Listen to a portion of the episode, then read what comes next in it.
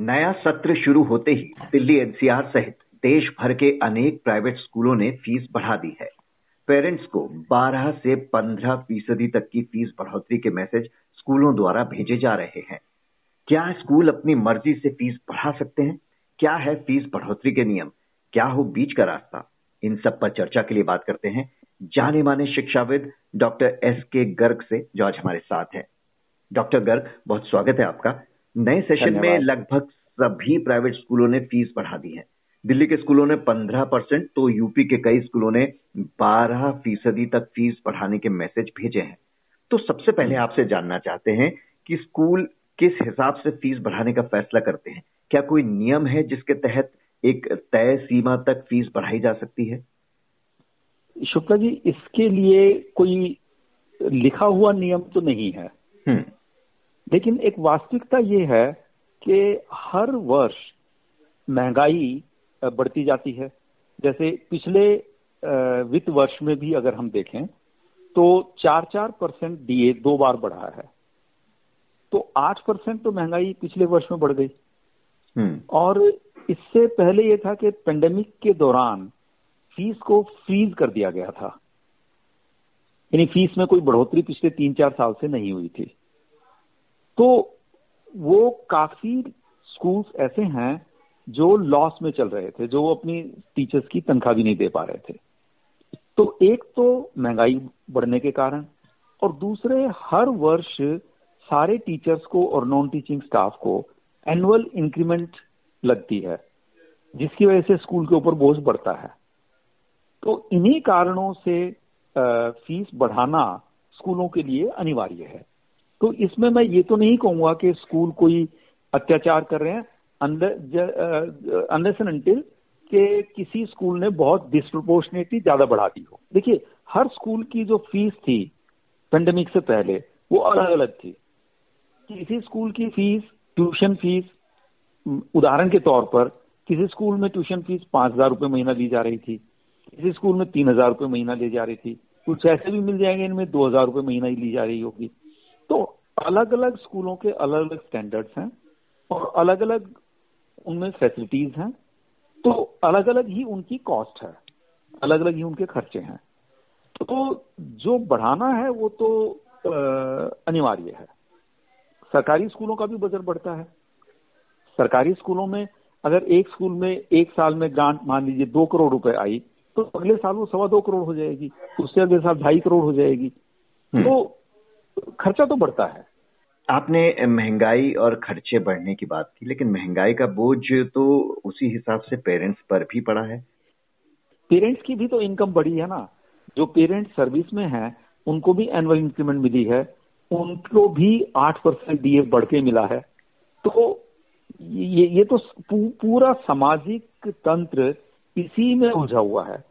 जब महँगाई बढ़ती है तो हर चीज़ बढ़ती है। लेकिन जिस मद में स्कूलों की फ़ीस बढ़ रही है उस मद में शायद लोगों का इंक्रीमेंट ना हो रहा हो। यहाँ पर सवाल मैं आपसे ये जानना चाह रहा हूँ कि बहुत से स्कूल कह रहे हैं कि फ़ीस बढ़ाने को मंजूरी का शिक्षा निदेशालय का फैसला पिछले साल अक्टूबर में आ गया था। इसलिए छह महीने का एरियर भी चुकाना होगा।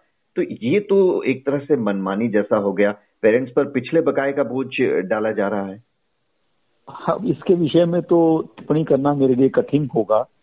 आ, ये तो स्कूल टू स्कूल वेरी करेगा।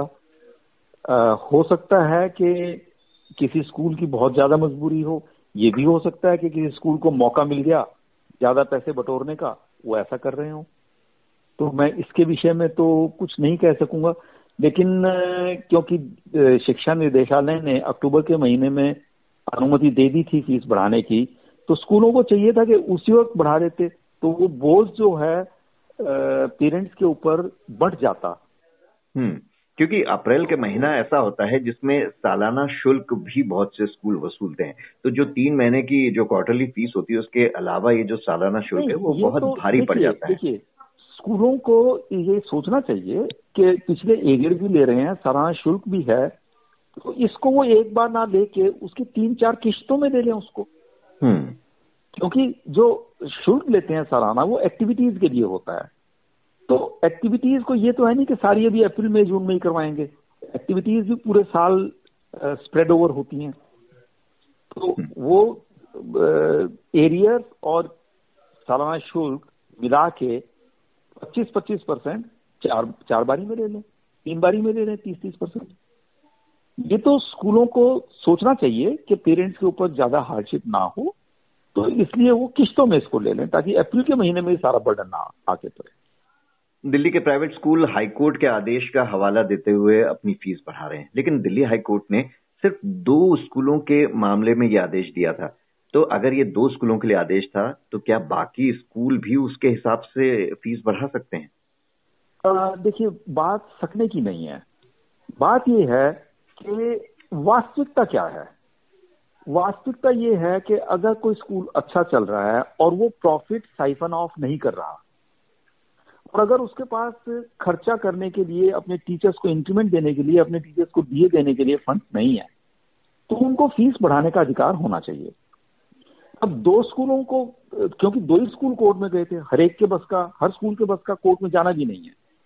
हाई कोर्ट में केस लड़ने में लाखों रुपए खर्च होते हैं, जो कि हर स्कूल अफोर्ड नहीं कर सकता। तो अगर दो स्कूलों को हाईकोर्ट ने अनुमति दी है तो उसके बेसिस पे शिक्षा निदेशालय को ही चाहिए, और मेरा ख्याल अक्टूबर में जो उन्होंने परमिशन दी है बढ़ाने की, वो इसी ग्राउंड पे दी होगी कि वास्तविकता तो सारे स्कूलों के लिए एक जैसी है ना। खर्चे तो सारे स्कूलों के बढ़ रहे हैं ना। तो बजाय इसके कि हम ये इंतज़ार करें कि जब तक कोर्ट नहीं देगी तो या सारे स्कूल कोर्ट में जाएँ क्या? तो हम्म। ये तो मेरा ख्याल बहुत ज़्यादा हो जाएगी और reasonable increase in fees should be allowed मैं तो एक बात कहता हूँ हम्म। कि जो पर स्टूडेंट कॉस्ट सरकारी स्कूलों में आती है वो गवर्नमेंट के पास डाटा मिल जाएगी टोटल खर्चा जो होता है उसमें पर स्टूडेंट कॉस्ट निकल जाएगी तो जो कॉस्ट पर स्टूडेंट सरकारी स्कूलों में आती है उतना तो पर स्टूडेंट पब्लिक स्कूलों को अलाउ कर दें। और हर साल जितना बजट उनका बढ़ता है उतना ही इनको भी अनुमति दे दें बढ़ाने की। मेरे ख्याल इससे बढ़िया मॉडल तो नहीं हो सकता ना। हम्म।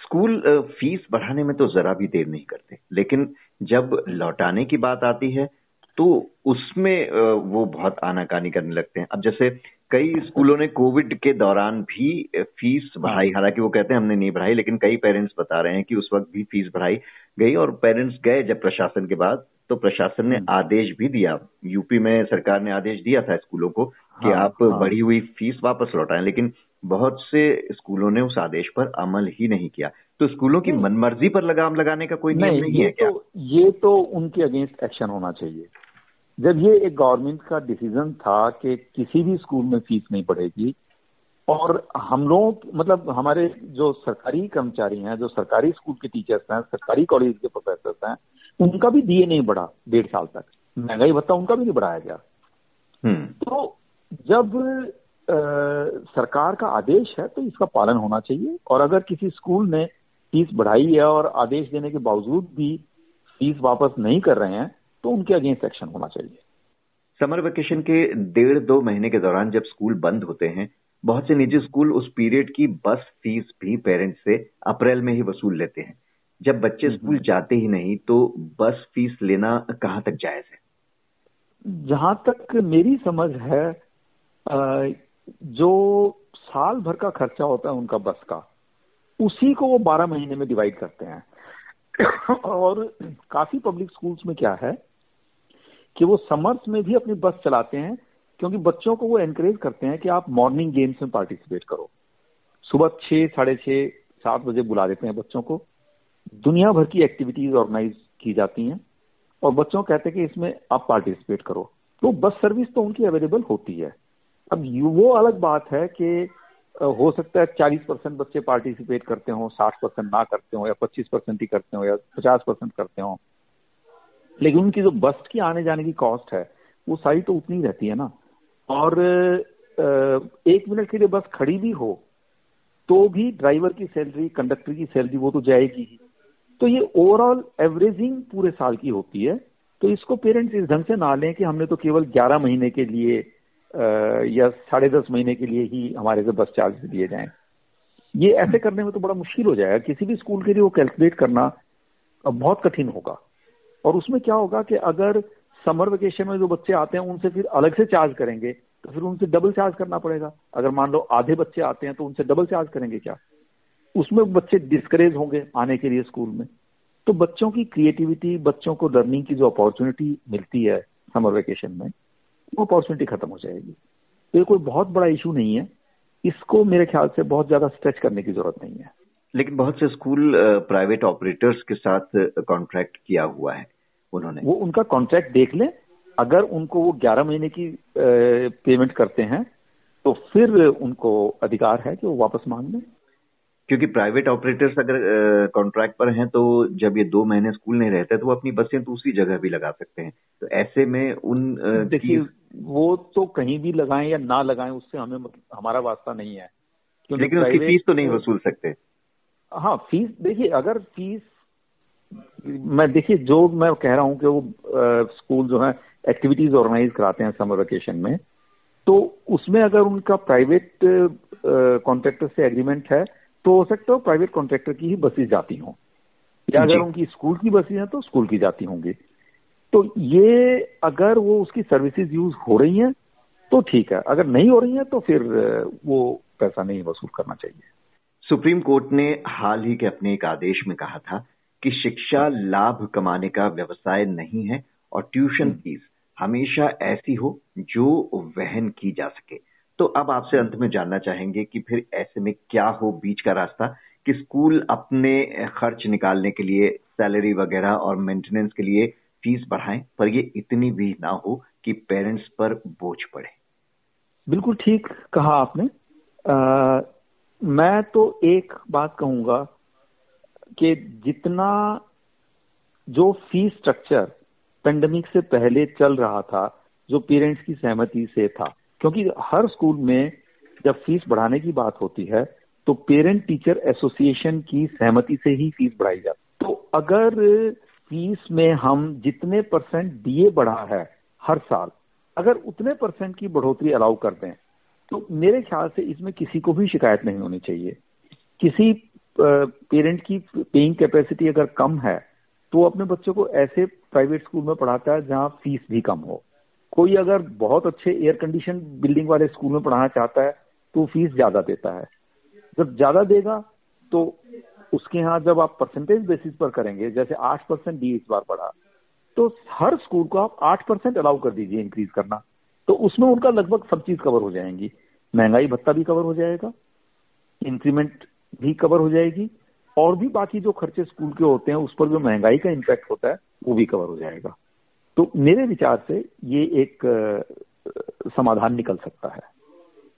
जी तो फ़ीस उतनी ही बढ़ाई जाए जिसमें खर्चे निकल सके ना कि हाँ। व्यावसायिक हाँ, लाभ कमाने के लिए। बिल्कुल नहीं व्यावसायिक लाभ बिल्कुल नहीं। हाँ इतना ज़रूर है कि थोड़ा बहुत फंड इमरजेंसीज के लिए एक्सीजेंसीज के लिए स्कूल के पास होना चाहिए। हम्म। क्योंकि बिल्डिंग प्राइवेट होती हैं बिल्डिंग की मेंटेनेंस पे उसकी रिपेयर पे खर्चा होता है। बिल्डिंग अगर आज आपने रिनोवेट कर ली पेंट पॉलिश सब कुछ करा दिया तो ये नहीं है कि वो तीन साल बाद भी उसी कंडीशन में रहेगी। बिल्डिंग हर साल मेंटेनेंस मांगती है। तो उस मेंटेनेंस का पैसा भी उनके पास बचना चाहिए। जी। डॉक्टर एस के गर्ग इस मसले पर हमसे बात करने के लिए आपका बहुत बहुत शुक्रिया।